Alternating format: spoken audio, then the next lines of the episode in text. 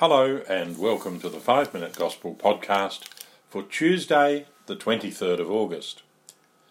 We continue reading Matthew's chapter 23 today and Jesus' ongoing criticism, harsh criticism, of the scribes and Pharisees.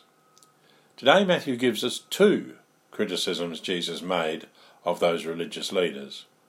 First, Jesus said, You who pay your tithe of mint and dill and cumin, and have neglected the weightier matters of the law justice, mercy, good faith.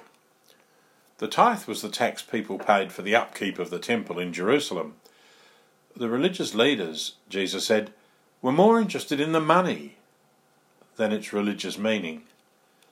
Then he used that wonderful expression which we should not miss. He says, They were straining out gnats and swallowing camels very descriptive. Gnats are tiny flying insects, and camels are, well, rather huge.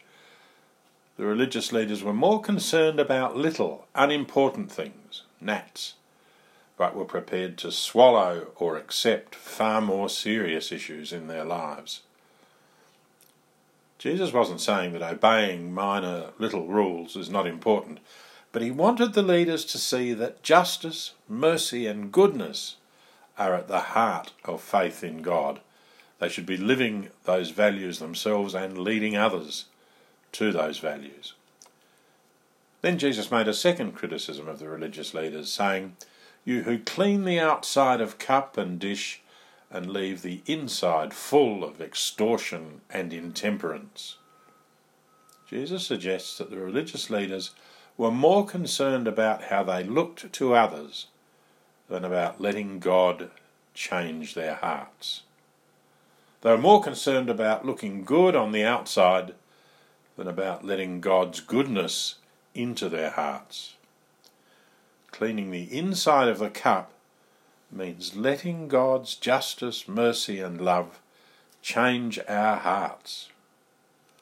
Pope Francis has often warned against what he calls living a double life. Jesus' criticisms of the Pharisees and scribes suggest that they were doing just that. They were living double lives.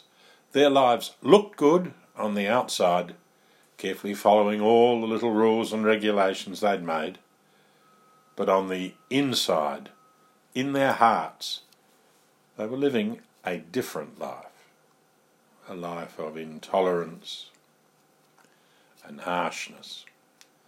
Jesus' words in our gospel passage today challenge us to think about whether, in some parts of our lives, we live that double life.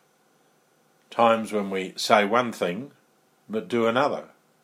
Times when we look good to others but where in fact our hearts are somewhere else. Pope Francis once said, Someone might say, I'm a very good Catholic. I always go to Mass. I belong to this association or another. But, he says, my life is not Christian. I do not pay my employees fairly. I take advantage of people. I play dirty in business. This, the Pope says, is a double life. Then Francis challenged us all, saying, it will be good for each one of us to think about whether there is a double life within us.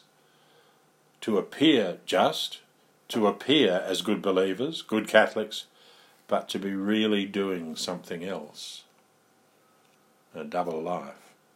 it would be good today for each of us to stop, to sit quietly with our Lord, and to think about whether there is a double life in us. Is there a double life in me? Are there parts of my life where I look like a good Christian, but where I'm really doing something else?